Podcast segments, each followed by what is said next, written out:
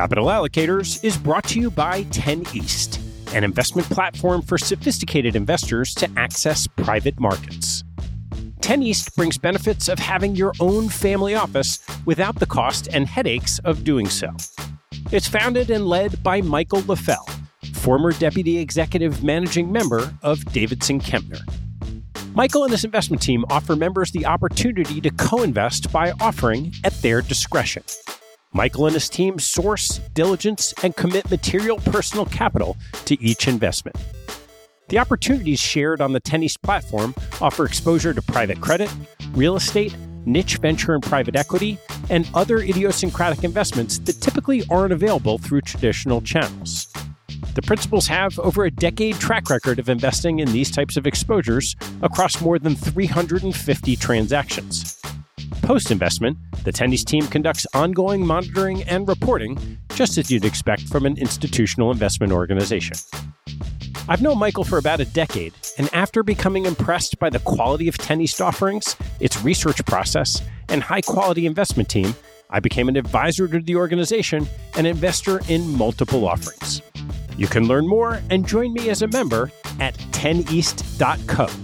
That's the number 10 east.co. I want to take a break in the action to tell you about NetSuite by Oracle helping businesses accelerate growth and run better with a suite of ERP, financial, CRM, and e commerce products. Here are three numbers for you to remember 36,000, 25, and 1. 36,000 is the number of businesses that have been upgraded to NetSuite by Oracle. NetSuite turns 25 years old this year. That's 25 years helping businesses do more with less, close their books in days, and drive down costs and one because your business is one of a kind. Get a customized solution for all your KPIs in one efficient system with one source of truth. Manage risk, get reliable forecasts, and improve margins. Everything you need all in one place. Right now, download NetSuite's popular KPI checklist designed to give you consistently excellent performance, absolutely free at netsuite.com/allocators. That's netsuite.com slash allocators to get your own KPI checklist.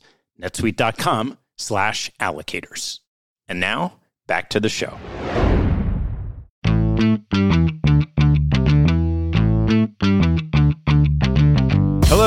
I'm Ted Seides, and this is Capital Allocators. This show is an open exploration of the people and process behind capital allocation – through conversations with leaders in the money game, we learn how these holders of the keys to the kingdom allocate their time and their capital. You can keep up to date by visiting capitalallocatorspodcast.com. Uh-huh. In January, James Aitken told me, It doesn't matter what you think about ESG, the clamor will only increase, fund flows will accelerate, and we need to set our cynicism aside and be mindful of the consequences, is going to be with us for a long time to come. Ever since, I've grown increasingly curious about the megatrend of sustainable investing.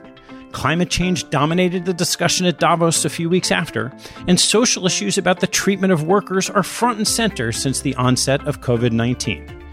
This mini-series, Sustainable Investing: The Next Frontier, is my effort to learn alongside you through conversations with serious, passionate practitioners in the field. For the next month, you'll hear conversations twice a week in a familiar style and format, all focused on this important investment area. My guest on the first episode of Sustainable Investing The Next Frontier is Wendy Cromwell, Vice Chair of Wellington Management and the Director of Sustainable Investment at the firm. She joined Wellington out of business school 25 years ago and has been there ever since.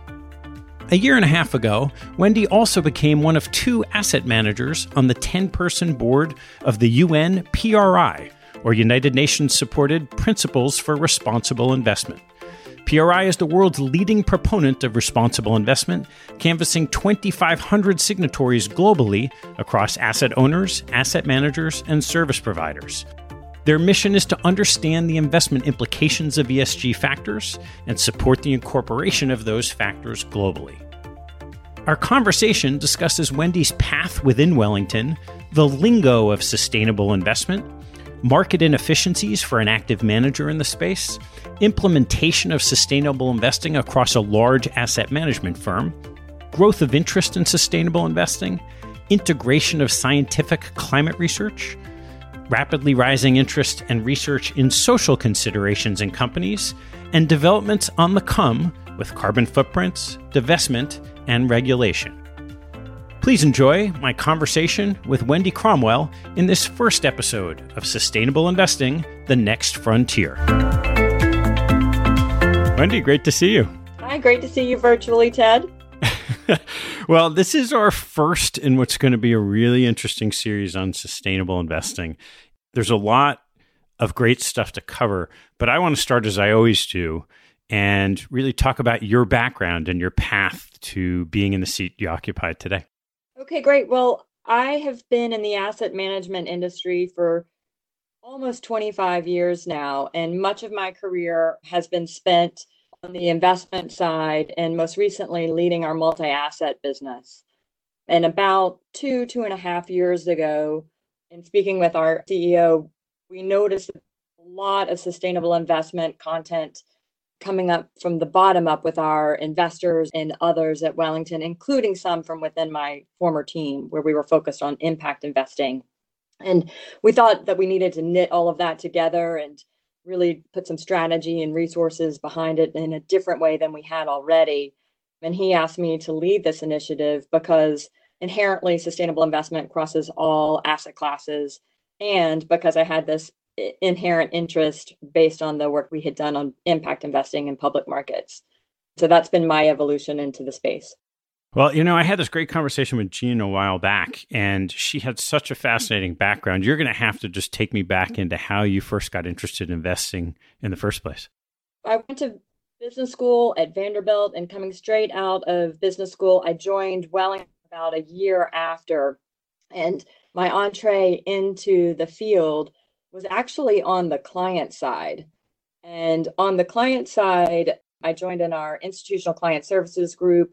And one of the things that I originally observed was that we were, this was back in the mid 90s, we were organized more geographically. And I wrote a proposal at that time to organize more by client type because I thought if we really understood the problems that the clients, our clients have, that we'd be better able to put investments against them and come up with creative solutions to their problems. And the head of the group at the time really liked that. And based on the fact that I'd written that proposal, he allowed me to kind of pick what client type I wanted to focus on. And I focused on endowments and foundations. And that was really, I think I was drawn to them because of their progressive thinking on investment policy and from there, that work with them and understanding investment policy considerations led to more work on investment policy and research and asset allocation and development of a multi asset philosophy and managing money and establishing a group within Wellington to do that. And then all leading to focusing on sustainable investment across asset classes. So none of it was intentional, but I think just following that interest level and getting involved and making opportunities where I could find them led to where I am in the market today.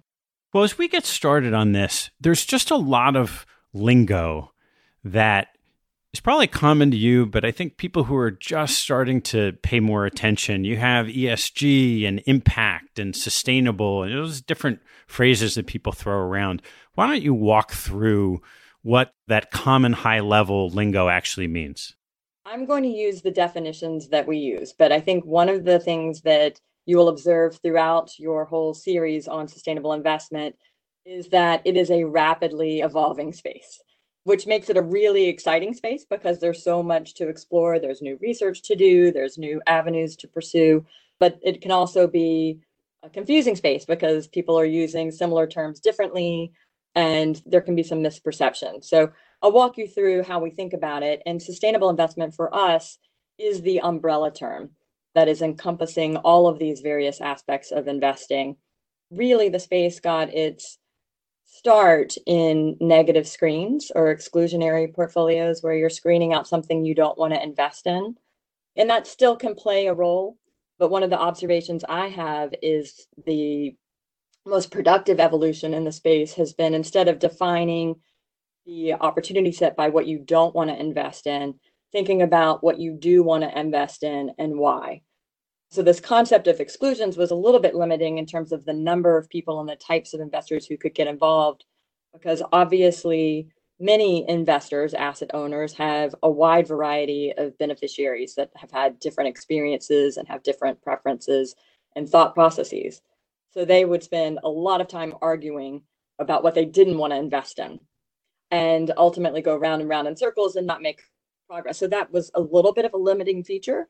Plus, it wasn't that motivating talking about let's invest in this universe except for these things without some rationale wasn't that motivational and it didn't express the investment outcome that you were seeking.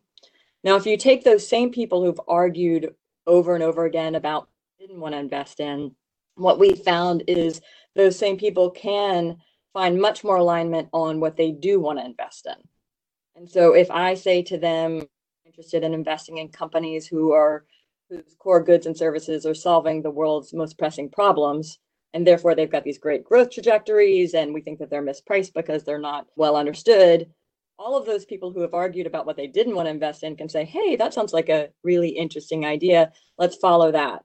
Or if I say, are you interested in investing in companies with high relative return on capital that have best in class stewardship that compounds that capital over time? I'll say, oh, tell me more about that.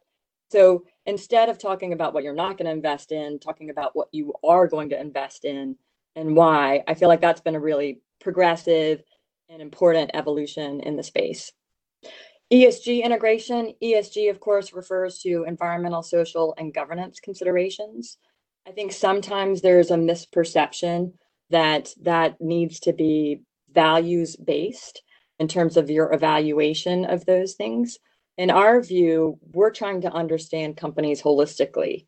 And invariably, what they do in terms of their water efficiency is going to affect their operating cost or how they treat their employees is going to affect their employee retention and therefore their cost. And so trying to understand companies holistically, including these characteristics, is really, really important to us to making investment decisions and having different insights. Alongside ESG integration, there's a concept that people refer to as engagement. And engagement really means meeting with companies, company management teams, sometimes policymakers, and sitting down with them and trying to understand their strategy, trying to perhaps in some cases offer best practices that you've seen in other places and influence that strategy for better outcomes. So that's something as an active manager that we do quite a bit of. I actually touched base with our team internally. When I touched base with them, I learned that we did 3,100 meetings with company management teams during the first nine weeks of quarantine, which was about mid March in Boston. So it's been a great time to engage with companies and obviously understanding their strategy in this moment is really important. Moving on from there, a category of sustainable investment is also thematic investing, which is pretty self explanatory. It's as it sounds, investing in a specific theme like climate change or water or gender lens or emerging markets development. And then I'll pause for a second on this concept of impact investing that really started in private market space, but we've tried to translate it to public markets so that more people can have access. You can get more capital moving in this direction. We call it democratizing access to impact investing. But for us, what that means is investing in companies whose core goods and services are targeting one of these world's pressing problems. And we're doing that in a way that we think we can beat benchmarks because we think these companies are very good companies. They're targeting world pressing problems. There's a need. And so therefore they can grow alongside that need. And we also find them to be undercovered from a market standpoint and misunderstood because people aren't looking at the thesis through an impact lens. How do you differentiate just on that last point between thematic and impact?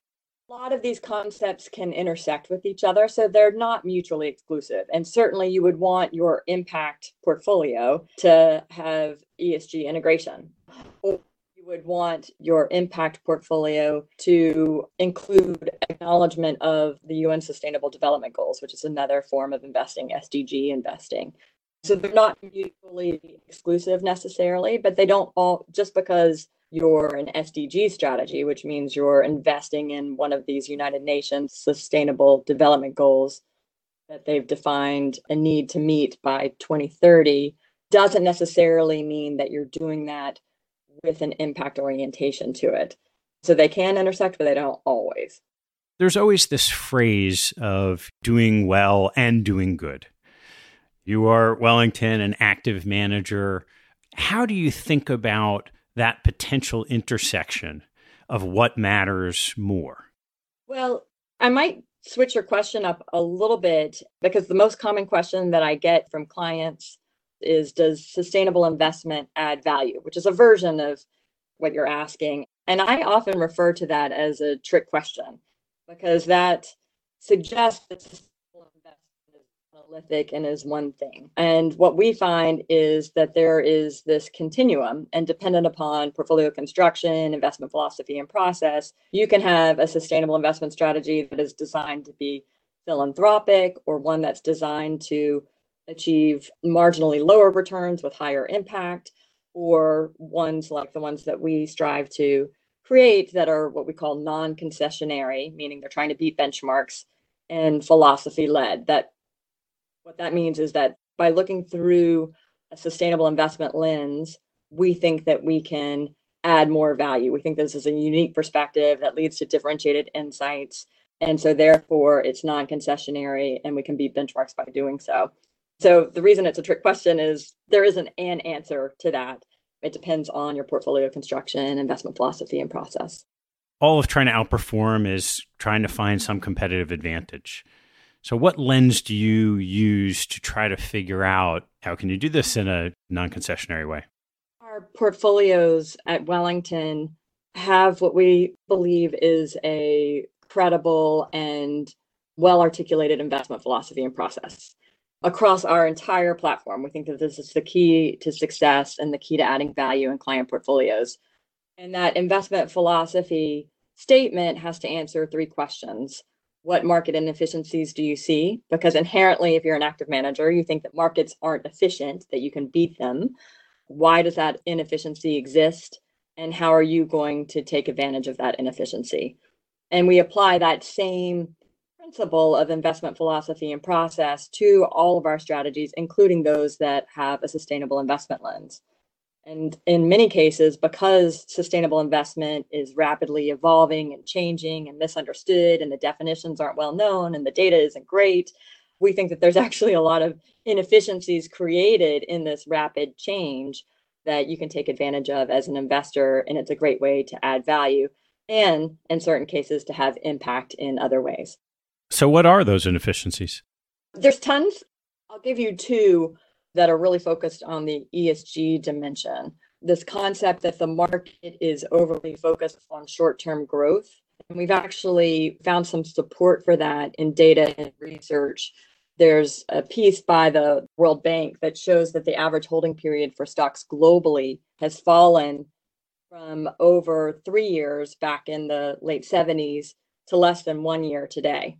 And so there's been this real shift in market participants and their time horizon and if you think about what that implies, that means that if you are an investor today and the average holding period is less than one year, why would you ask a company management team about long term strategy?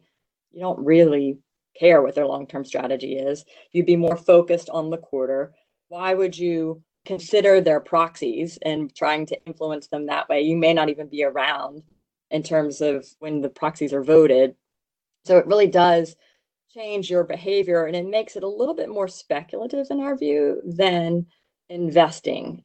And at the same time, we noticed some research by some professors at Notre Dame and Rutgers where they did a study of US investment funds and they looked at these funds and they divided them up based on their characteristics.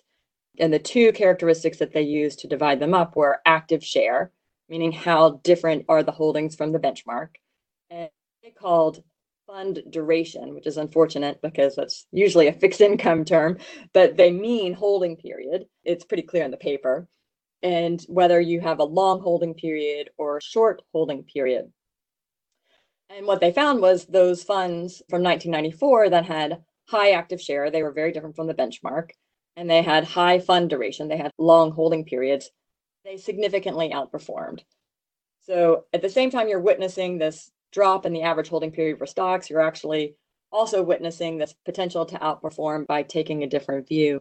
And so that's an inefficiency that we see in the market that some of our strategies try to take advantage of by extending their time horizon to 10 years, by investing in high relative return on capital companies, by looking at their stewardship philosophy and whether or not they're going to be able to sustain that high relative return on capital over time by implementing good stewardship practices. So that would be one example. In that is the underlying thesis that the sustainable lens will increase in importance and therefore it's getting underpriced currently in the market? There's certainly an element of that. And I think we're actually starting to see that play out right now in this environment. There is also this thesis that good corporate stewardship really isn't well understood and that the potential to have good corporate stewardship can build loyalty and commitment. It can make your business stronger and more durable. It can lower your cost of capital, which allows you to reinvest in your business and sustain those profits over time, creating a flywheel effect. And that people just aren't as focused on that as they could be because of this short termism. Those benefits tend to accrue in a compounded way over time. And if you're focused on less than 11 months what's going to happen, you're not focused on that. What are some of the other inefficiencies? So I like to highlight these two kind of side by side because they're very different approaches. And I think they're both high integrity ways to think about ESG. And so this actually gets at this concept of there, in my view, there isn't one way to adopt ESG integration, that there should be multiple ways and it should be intrinsic to your investment philosophy. So I wanted to highlight another inefficiency, which is this idea that the third party ratings providers are doing a great service. They're uncovering a lot of data, they're providing a lot of information to the marketplace, but that they're very inconsistent with each other. And I think that that will remain over time. People sometimes wonder if they'll converge like the credit rating agencies have converged, but I, don't think that that's the case because they're fundamentally often measuring different things or placing emphasis on things in different ways. But there's this great slide that I like to use in client presentations that I'll describe to you that I stole from GPIF, the large Japanese asset owner, where they took two of their ratings providers and they plotted in a graph the ratings of each of the underlying companies they hold. And so if you compare those ratings and if those two ratings providers agreed 100%, you would see a 45 degree line from the bottom to the top right hand side of the graph. And when you look at this graph, it really looks more like confetti at a party. There's dots everywhere, which is a very visual way of saying these vendors don't agree on their assessments of the companies. And so some people will look at that and they'll say, oh, well, then ESG is nonsense. If these vendors don't agree that these companies are good or bad or whatever, then it's nonsense. And we, as an active manager, look at that and say, wow, what a market inefficiency. There's all of this information out there. Some of it is backward looking because it's often informed by disclosures, and there's disagreement on what matters. We can apply our investment philosophy and process, meet with the companies, establish a more forward looking view, and try to take advantage of this perceived market inefficiency. And so, one of our investment teams, instead of focusing on those great stewardship companies that are already best in class, they focus on looking for those companies that are bad getting better, good getting great, and trying to influence that transition via the engagement process. Both of those portfolios are trying to beat, in this case, a benchmark, which is ACWI. They're both global equity portfolios. Their holdings are very different. The way that they engage with companies are very different. What they're focused on are very different but it's intrinsic to the investor's investment philosophy and skill. One investor has proven their skill over time investing in companies that compound value. The other, throughout his entire 30 plus year career, has been focused on inflection points. So it's playing to both of their strengths as investors. In my view, those are both equally high integrity investment ways of approaching ESG integration, but very different from one another. Are there other inefficiencies that you point to? I mentioned earlier that asset team about seven or eight years ago, we started to develop this concept of trying to translate best practices from private market impact investing to public market impact investing. And I do think that there is an inefficiency there in that this concept of impact investing hasn't really existed in public markets. So it's almost like the ultimate inefficiency. There's not a universe that's predefined of impact stocks that you can choose from or impact bonds that you can choose from. You have to identify those yourself. And the act of doing that means that you're looking at these companies in a different way than the rest of the market. You're identifying impact companies, they haven't been pre identified by someone else. So just analyzing whether they're valid for inclusion in the universe is the first step in the inefficiency because you're thinking about them in a way that isn't common. And to me, good investing and good investors do this very well, right? They identify something, an area of the market that's changing or that's misunderstood, that isn't well followed. Impact, I think, fits that criteria. And then they look at companies or their potential investments through a different lens. Again, impact fits that criteria as well. So on the equity side, identifying the universe was a major inefficiency. And then on the bond side, there's actually companies who are issuing green bonds or in some cases impact bonds, but find that universe to be pretty limited and of varying quality. And it doesn't really acknowledge some of the municipal securities that would qualify as impact securities or some of the corporates who are issuing bonds that aren't quote green bonds, but their business proposition in and of itself is an impact proposition in our minds. So it just helps you to kind of change the lens in the company and establish a different viewpoint. When I talk about these companies being misunderstood, sometimes people ask for examples. And so I go back in time, and this example I think would be pretty well understood today. But early on, thinking about an emerging markets telecom company and the telecom analyst thinking about the voice and data prospects of that company, and then us looking at that company more for its ability to enhance financial inclusion in emerging markets. And so that allowed us to have a differentiated value on the company itself. And that to some extent extends to today. You've got mobile money, and that's better understood in terms of financial inclusion. But they've now moved into mobile credit, and I think we think that that could be misunderstood and, and not well valued. So you can see looking through a different lens can give you a different endpoint in terms of valuation.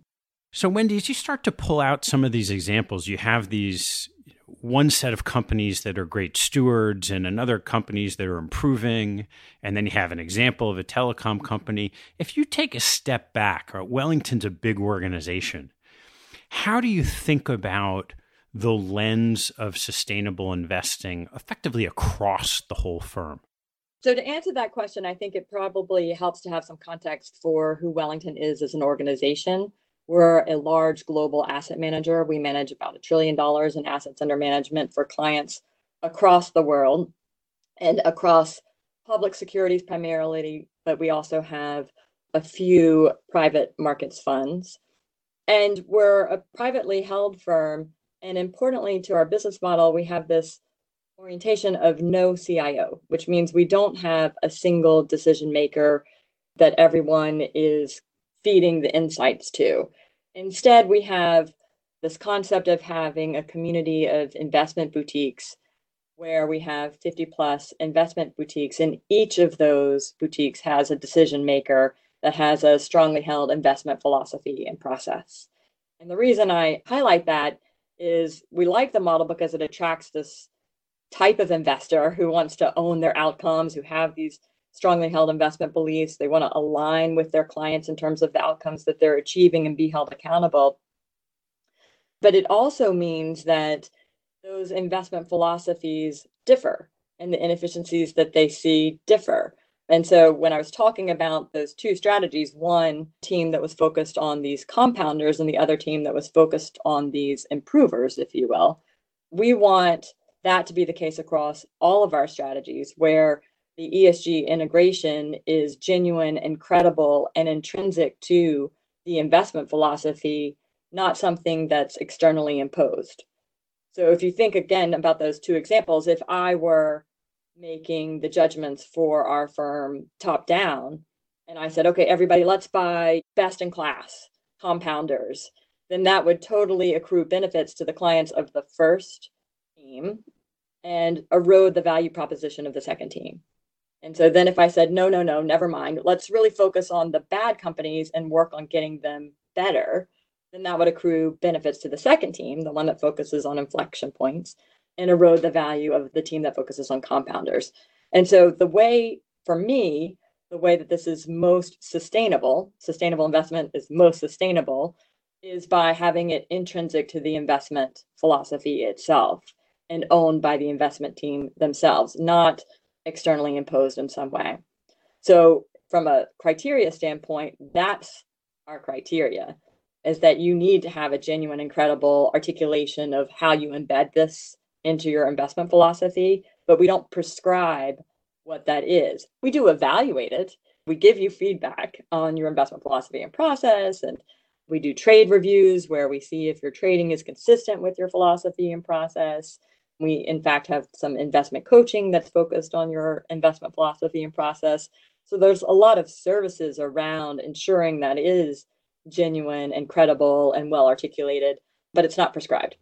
So then, how does the firm or your seat overseeing sustainable investing turn those inefficiencies and the reasons for them into how you're taking advantage of them in effectively, I guess, it's products?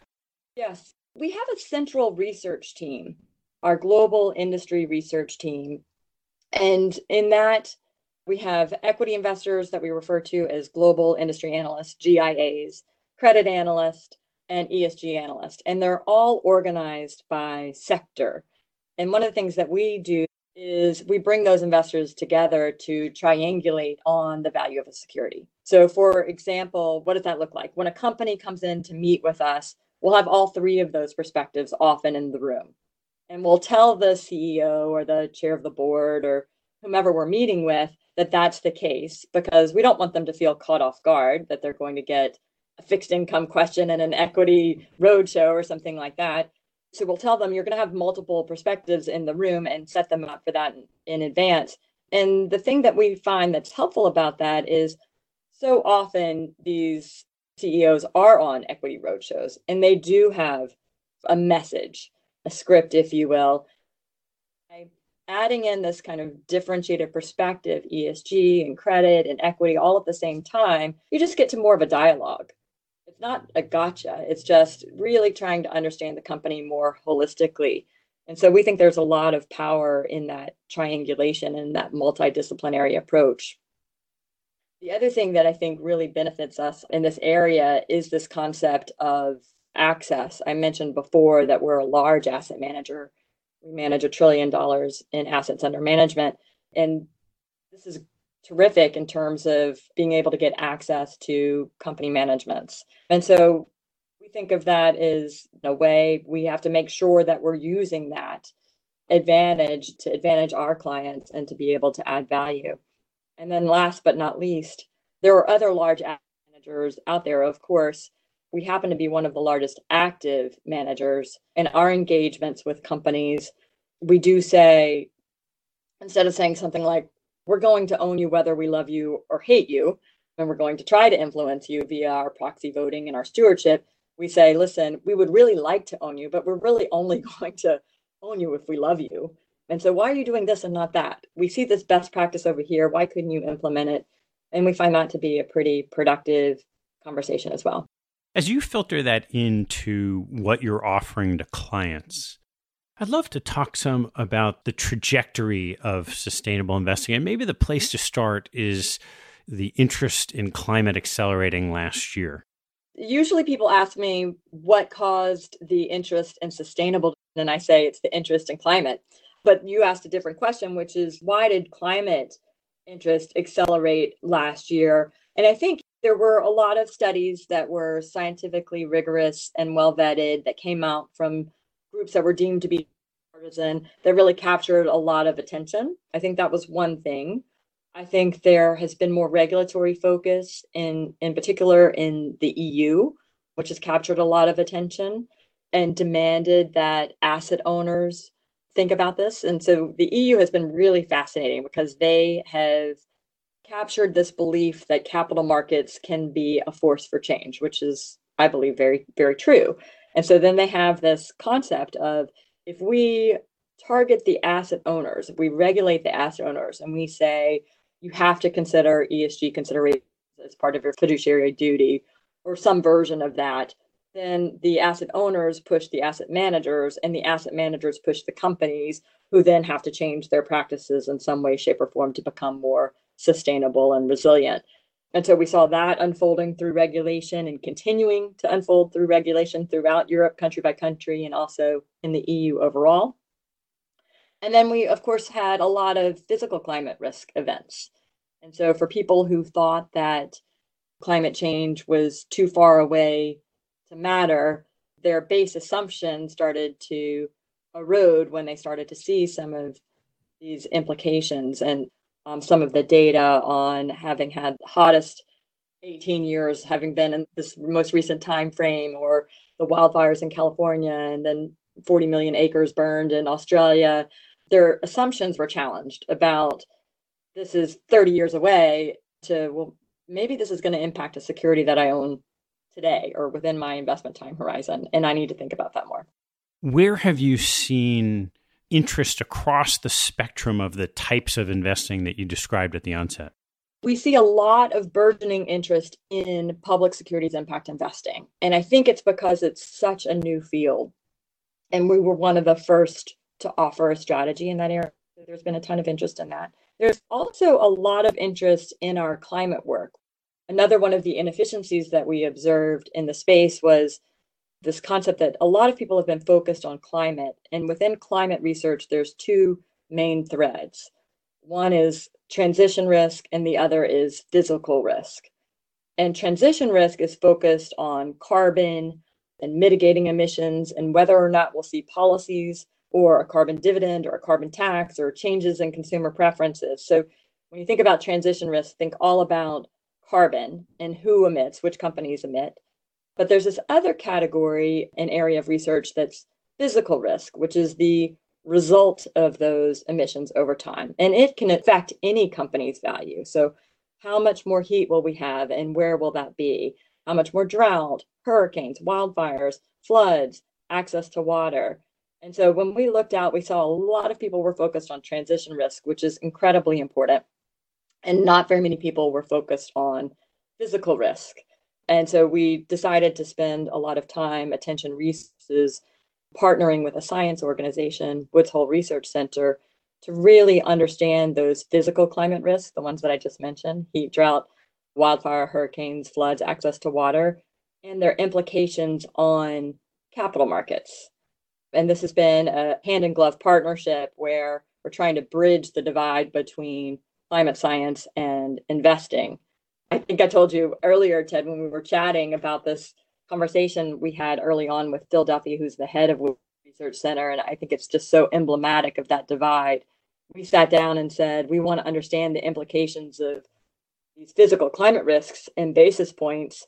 And Phil, who is brilliant, said, "What's a basis point?" And to us, that was just is so emblematic of the need for this partnership You've got climate scientists who are analytically rigorous and so thoughtful, but know very little about capital markets. And then investors who know a lot about capital markets and very little about RCP scenarios or climate science. So bringing those two together has been very impactful and an area of interest by our clients.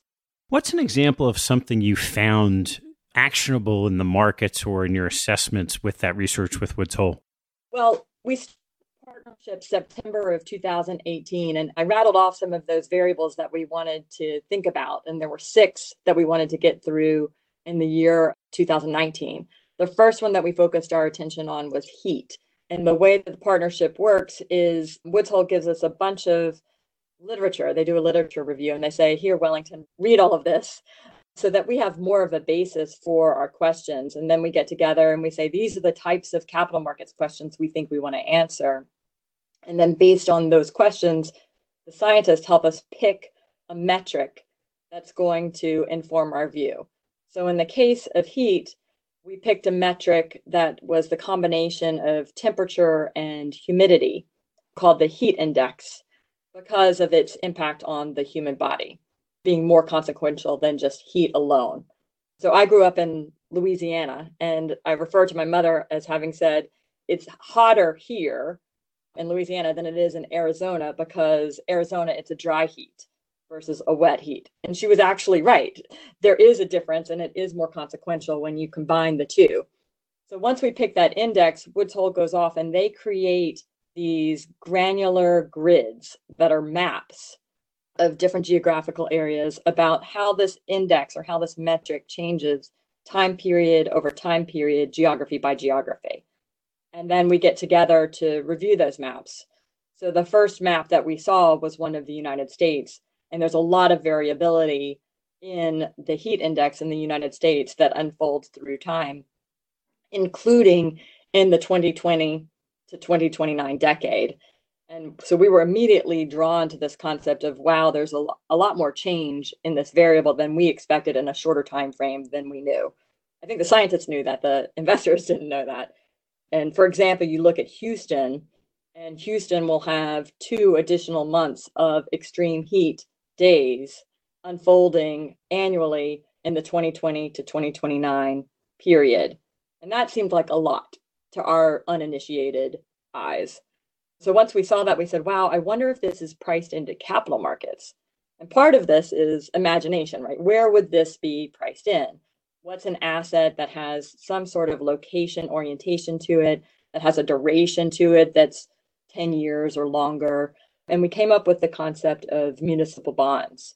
And so we overlaid that initial map, the very first map that we saw, with all of the US municipal bonds. And then we looked for evidence of mispricing. And what we found was municipal bonds that had the exact same financial characteristics. So yield, credit rating, maturity date, and very different client outcomes. And that was our aha moment that if it's not priced into municipal bonds, which are place based, have a long duration to them, relatively well traded, then it's probably not priced everywhere. And you give that information to investors, and now we've got it in a desktop tool for our municipal bond team in particular and broader. And they don't have to own every municipal bond. If they've got two securities that have the same financial characteristics, why would you own the one that has the worst climate outcome? You wouldn't. And so that's how we started to use the information, and we've expanded from there to REITs, to anything that has high levels of property, plant, and equipment as evidence of them being more place based, to buy and maintain credit. We've done special projects on theme parks. So it really does on regional banks because of place based lending, it really does translate more than you think to the security level within an investable time horizon. And then what did you proceed to do after the heat study? Oh, from heat, we went to drought. And that's actually kind of an interesting story, too, because we were originally slated to go to hurricanes. And you'll recall the California wildfires erupted while we were starting, while we were doing the heat work. Our wildfire work did not precede that, but our investors said, wow, you know, all of these wildfires are happening. Can you focus your time and attention there next? And the order heat and drought need to come before wildfire. So we moved from heat, we reprioritized our research agenda, moved from heat to drought, then to wildfire. And of course, that was helpful in thinking about California, thinking about the response to the California wildfires, also thinking about what happened in Australia in December. So, if this work with Woods Hole bridges the gap between climate science and investing in the capital markets, are you using the climate insights you're getting from this in any other way beyond your clients' portfolios? You know, Ted, I'm really glad you asked that because it's a very important point. When you and I started talking about this climate research that we're doing, we talked about these two streams of climate research and climate risk transition risk and physical risk. And of course, our Woods Hole partnership is focused on physical risk.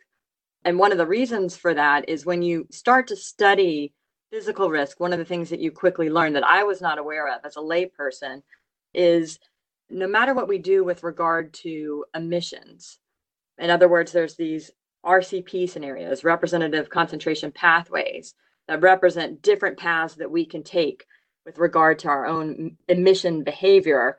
And if we stop emitting everything today as a society, or if we continue on the same path that we're on, that basically forms two bounds of reasonable outcomes we could expect with regard to our emissions behavior.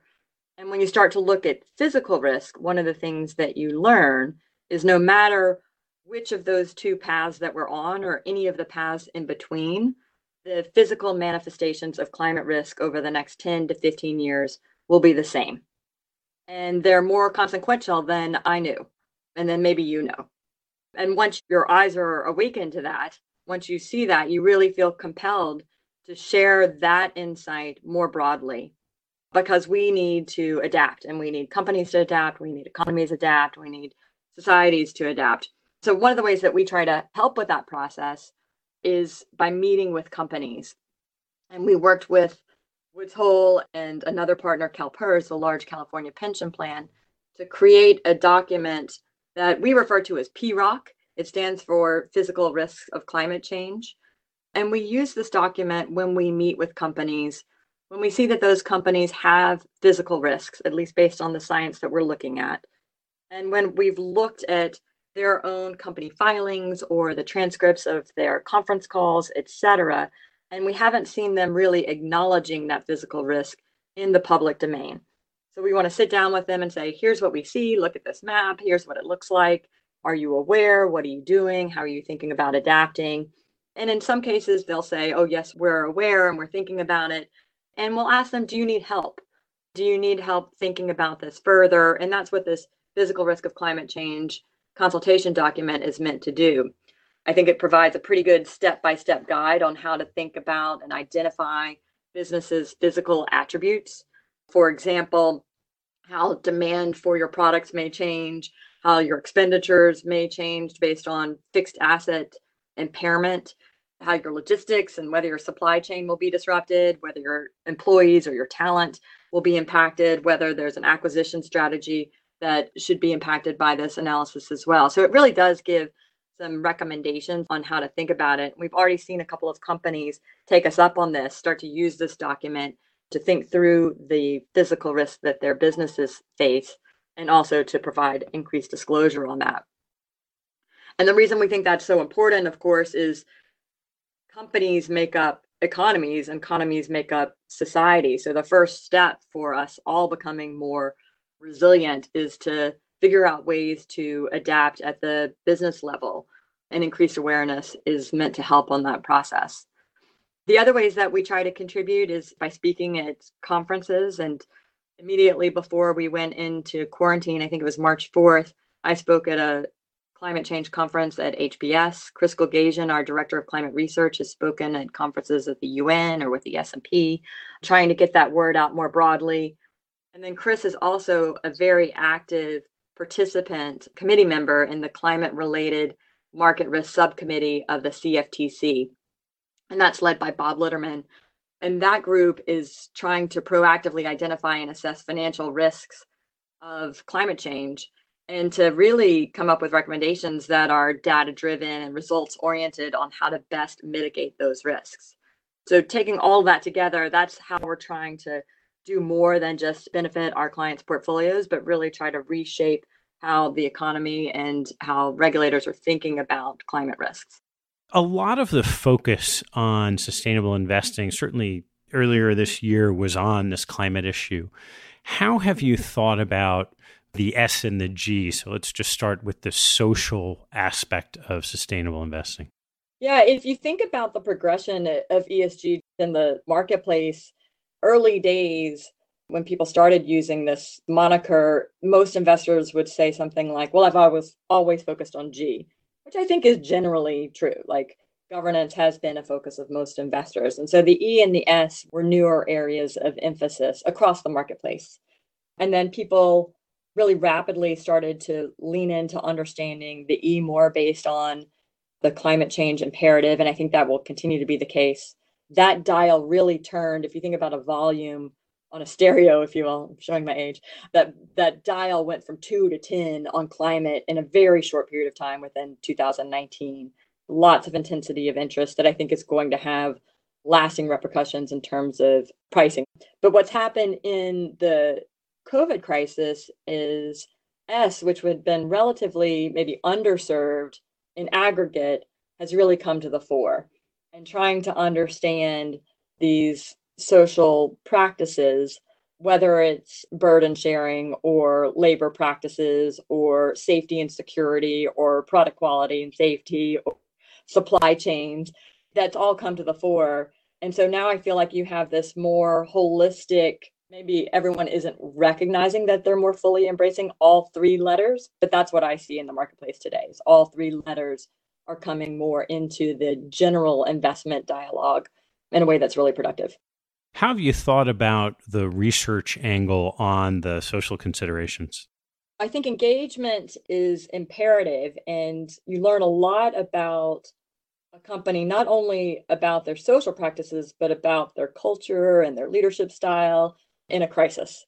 And so their reaction to this crisis and what they're doing, I think, informs our investors about whether or not those companies are actually aligned with their investment philosophy. And I said we've done 3,100 meetings with company management teams during the first nine weeks of quarantine. All of those have been designed to really explore what are you doing in this environment? How is it impacting you? And sometimes there's these tricky questions because you're asking you, how has it impacted your cost structure? And the company's trying to figure out, do I say that it's become more expensive because I need to bake in social distancing in my plants or do I try to say that my margins are going to be the same? And what is the right answer here? And of course there isn't a right answer. It's like what is the answer? And then we'll try to figure out whether that's going to be sustainable over time. So it's been a fascinating time to engage with companies and there have been a variety of responses across the board and some that we would deem to be better from a long-term value standpoint and some that we would deem to be less high integrity. How do you try to quantify what you're seeing in that research as a lens in the value of a business or the mispricing of a company? We have this morning investment meeting every morning where all investors across the globe come together and it's a moderated discussion. It's not a dictated discussion, if you will. So anyone can submit, we call it submitting cards, even though now it's all and electronic. It has been for years, but in the old days in the 60s, when we started this process, you actually submitted a, a physical card and say, you know, I want to comment on whichever company. So you submit this and it kicks off this discussion. And so one of the discussions this morning was about a company and how they are going to be impacted. This company has actually benefited pretty greatly from the crisis, just given its business model. There's been a lot of demand for its services. However, their cost structure has gone up too.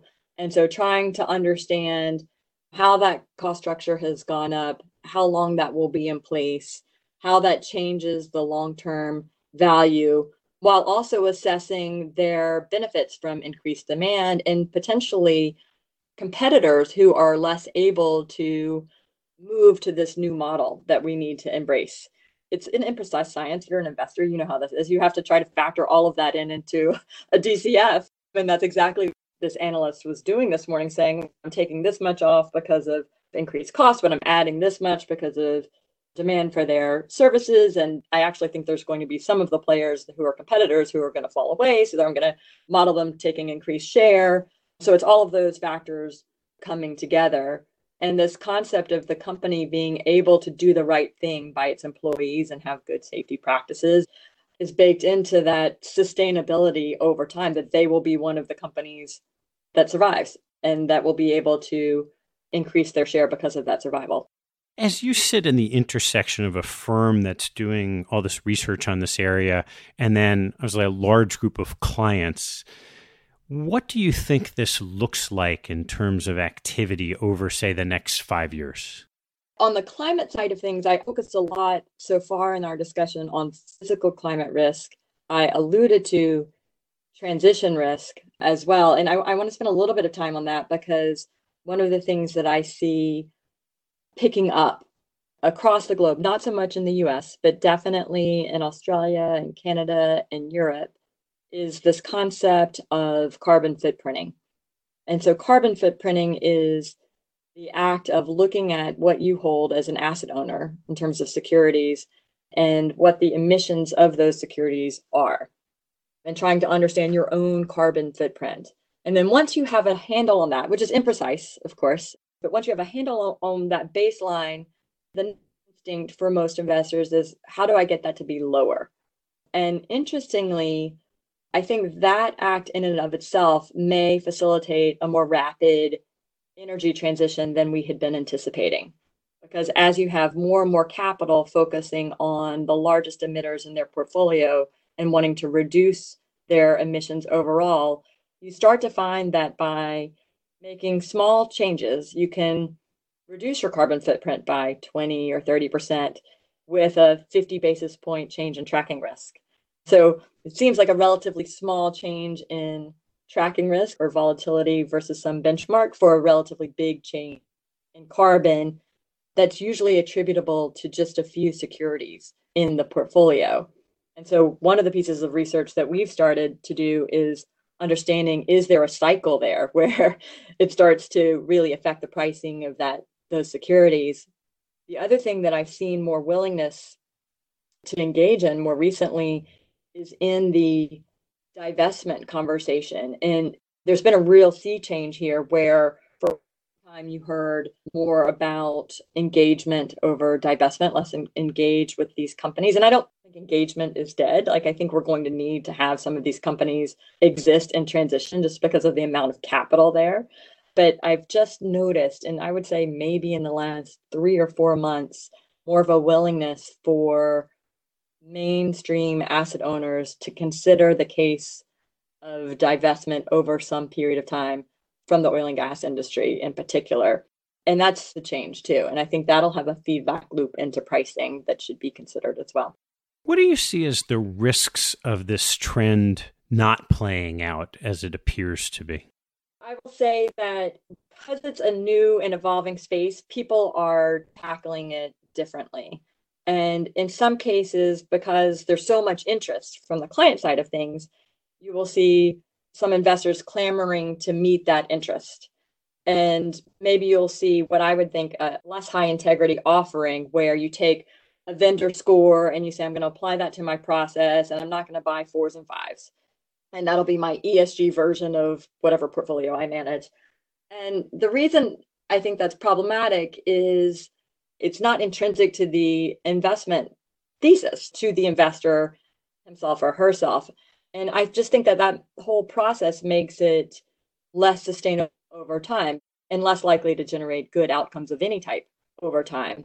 Because you're taking this external view that you did not generate nor do you necessarily subscribe to nor does it interact with your investment thesis and you're applying it. So when that doesn't work how do you defend it? How do you stick with it how do you articulate going to add value over time or in any way, shape, or form, financially or otherwise, if it hasn't been embedded and it isn't intrinsic. So I do worry about that, that there's been a lot of new concepts introduced and a lot of approaches, and that they'll all, some will be higher integrity and some will be less high integrity. And and that maybe some of those that don't work out, you'll start to see articles about, oh, this whole thing doesn't work because these that were labeled this way didn't play out as expected. But of course, investment strategies overall, some will do well and some will do poorly. So trying to paint the whole space with a monolithic lens, I think, would be a mistake. In the structure of the organization that you described, where you have 50 boutiques, how do you think about the sustainable investing lens on those boutiques that they're either by strategy or industry, they're just much less focused on some of the core concepts we've been talking about? It's funny because a lot of this is good investment information. And so I think that when someone asked me that question, like maybe it doesn't apply to a boutique, I was like, okay, so capital allocation, which is a key governance principle, doesn't apply to our investment boutiques. Of course it does, right? Good capital allocation is good capital allocation, or understanding the incentive structure. So all of the governance things, the incentive structure of a management team, and whether they're incentivized in the way that you think is aligned with your investment thesis or not is really important. So the G's are pretty easy to get to. And then when you start to get to S, it's things like understanding the supply chain and if there's going to be supply chain disruptions or product quality and safety. I think you'd have a hard time finding any investor who thought that it was a really great idea to have poor product quality. Um, whether you're a consumer company or not, that that's going to be good for value over time. So a lot of these things are not really specialized. They're really intuitive concepts that I think can be applied across any boutique. The companies that you buy and the way that you apply the information, you know, I used that example before like, do you buy the best in class or do you buy the, the bad getting better? That can differ. But I think it's really hard to find a strategy where you're not including some of this information already in your investment process as a decision making tool. Now, I'll say I personally find it trickier and harder to do in quant strategies or systematic strategies, which we have a big book of business that's in systematic strategies as well. Systematic investors are inherently empiricist. And so they're looking for evidence in backward looking data of value creation.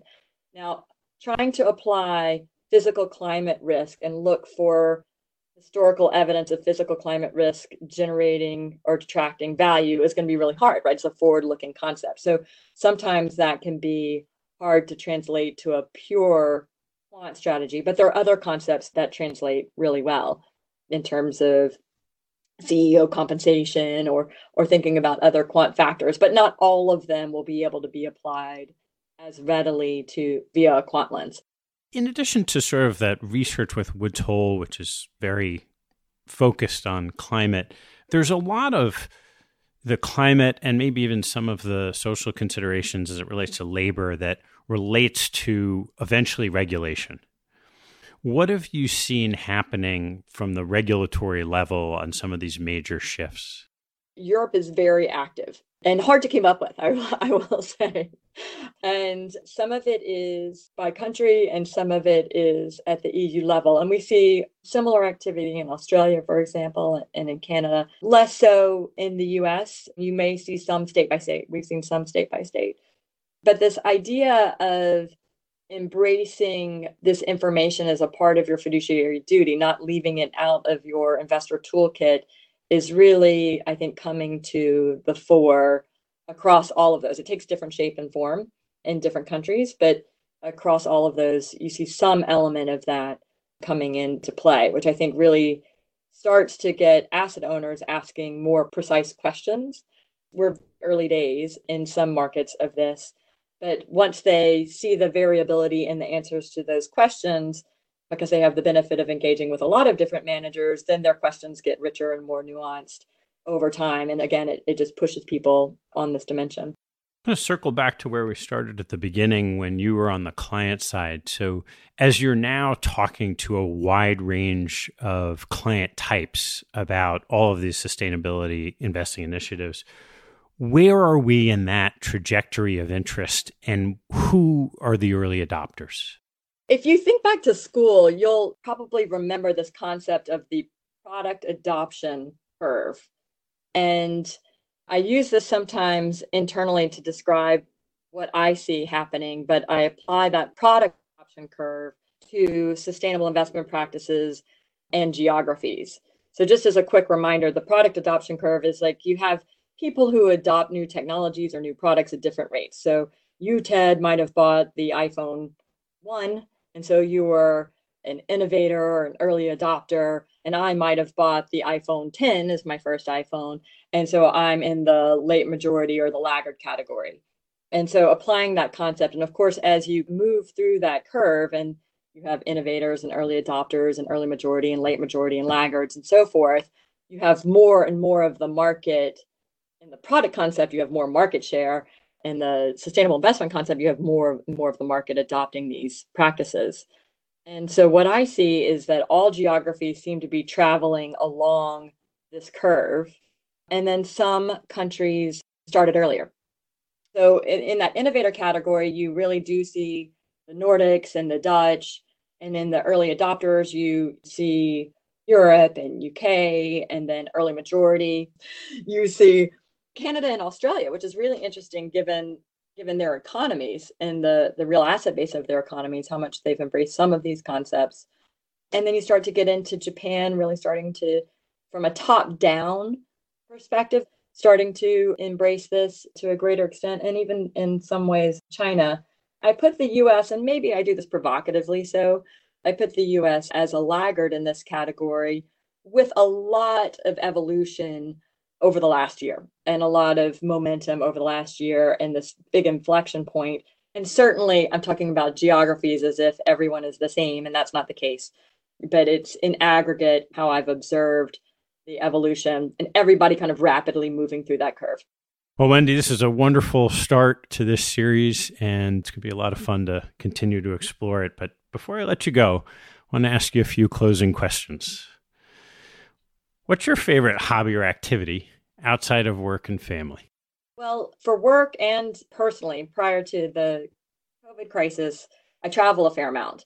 And of course, when I'm traveling to prepare for those meetings, I read a lot of research and I look at the economic data and I read history. But one of my favorite practices and hobbies, I guess I would say, is to read a novel of a local author.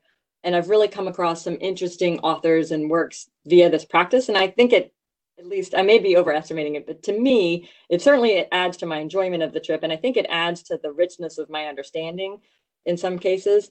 And so I would highlight an author, a Chinese author, Yu Hua, who wrote Brothers, which is a wonderful novel, and, and another wonderful novel, To Live, which I think really has the way the writing itself, I think, is informative, and the subject matter addressed is informative or The God of Small Things in the case of India, also pretty informative, or This Earth of Mankind, which is maybe more controversial about Indonesia. Just reading a novel in the voice of someone from that place, I find that very enjoyable. Are there subtle lessons that you've taken from those types of novels? Some of it is just the the way that people communicate. And again, I may be over extrapolating, but I find these parallels in the God of Small Things, the language and the way that it's written to me is pretty intricate. And I find communication in India to have that same intricate nature to it. Those types of lessons, or the language in Brothers is pretty vivid. And so I find there's some parallels in the communication style in China as well. So those are the parallels. What's your biggest pet peeve? No, you have to remember that we have been in lockdown or quarantine as a family. And I have to give my family credit. I've got two teenagers, a 17 year old and a 13 year old, and my husband. And everybody has been getting along great, and everybody's been pitching in and doing the dishes and walking the dog, etc. So take this for what it is. It's a small pet peeve in this environment. But do you remember the Far Side cartoon where there's a guy and he's looking in the refrigerator and the refrigerator is full of butter. It just says butter, butter, butter, butter, butter, butter, butter. And he's looking over his shoulder and he says, Hun, where's the butter? And so, that I see that happening in my household with all three of my family members. I'm the designated looker. You know, it could be right in front of them, but it's mom, where are my socks kind of thing. And so it's a relatively small penalty for what has otherwise been a good time together. How about your biggest investment pet peeve? I'll speak to sustainable investment particularly, where either people think they know what it is, but they haven't fully explored the space, or they try to make it rules based. And so, not handling the information with the rigor and robustness and nuance it deserves, I think, is an investment pet, peeve of mine. What do you do for self growth? I've been in the asset management industry, and I, in fact, I've been at Wellington for 24 years and i feel like my whole my work is just self growth i feel like i get paid to learn and every day is fascinating. And so asking tons of questions engaging with people who have different areas of expertise learning from our clients. We mentioned all of this variation geography by geography and client type by client type. There's just so so much richness in that that i feel like by getting up and going to work and exploring these topics it's my favorite form of self growth. What teaching from your parents has most stayed with you? My parents were both educators. My father was a statistics and quantitative methods professor, and my mother was an early childhood educator. And most of her career, that was at an inner city school. So, this appreciation for learning definitely from both of them. And then from my dad, this concept of how important math and statistics can be to problem solving was definitely instilled in an early age. And also the fact that I am good at math and statistics. That wasn't a choice, which is actually a great gift to give to a child for them to believe that they're good at math and statistics. So that would be from him. And, and also this drive at like excellence along those dimensions. And then from my mom, because of her work in these inner city schools, this incredible broad mind of understanding different perspectives and different backgrounds and just having a real empathy for all of that and the value of it. And so if you bring those two kind of learnings together, I think that's really informed who I am as both an investor and a person. All right, Wendy, last one. What life lesson have you learned that you wish you knew a lot earlier in your life? Years ago, our former head of investment research, Phil Perlmutter, said something to me that really stuck with me. I was impressing upon him my view on something. I don't even remember what the topic was. And he said to me, Well, you know, Wendy, the truth is always somewhere in the middle. And of course, I was really annoyed with him at the time because clearly my truth was the right truth. And, and why didn't he just take my perspective? But over time, the wisdom of that statement has really grown on me. And what he really meant by that is, you know, no one person sees the whole picture. Everybody has pieces of the picture. So no one person is 100% right or 100% wrong. There are grains of truth in everyone's perspective. So looking for even the 1% grain of truth in what the other person is saying can be really productive. And that's where the truth lies, is in the middle, somewhere in the middle.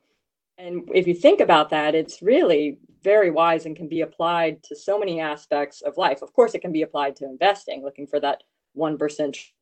It can be applied to your dialogue with regard to politics today. It can be applied to the way that you receive feedback from your colleagues. It can be applied to your negotiations with your teenagers. And so I'm forever grateful for him for saying that because it has made such an impression on me. Wonderful. Well, Wendy, thanks so much for taking the time. Thank you, Ted. A pleasure. My special thanks go out to Wellington Management for sponsoring this mini series, Sustainable Investing The Next Frontier. Wellington Management serves as an asset manager and trusted advisor to clients representing more than $1 trillion in assets worldwide. Wellington has explored long term sustainability issues since the 1970s and continues this practice today through internal research, engagement, and its innovative climate research initiative with top ranked think tank Woods Hole Research Center. Wellington's investors strive to assess investments holistically through the triangulation of insights across equity, fixed income, and ESG research. The firm's sustainable investing practice also features market leading impact, stewardship, and climate capabilities. Please check out wellington.com to learn more about the firm's approach and commitment to sustainable investing.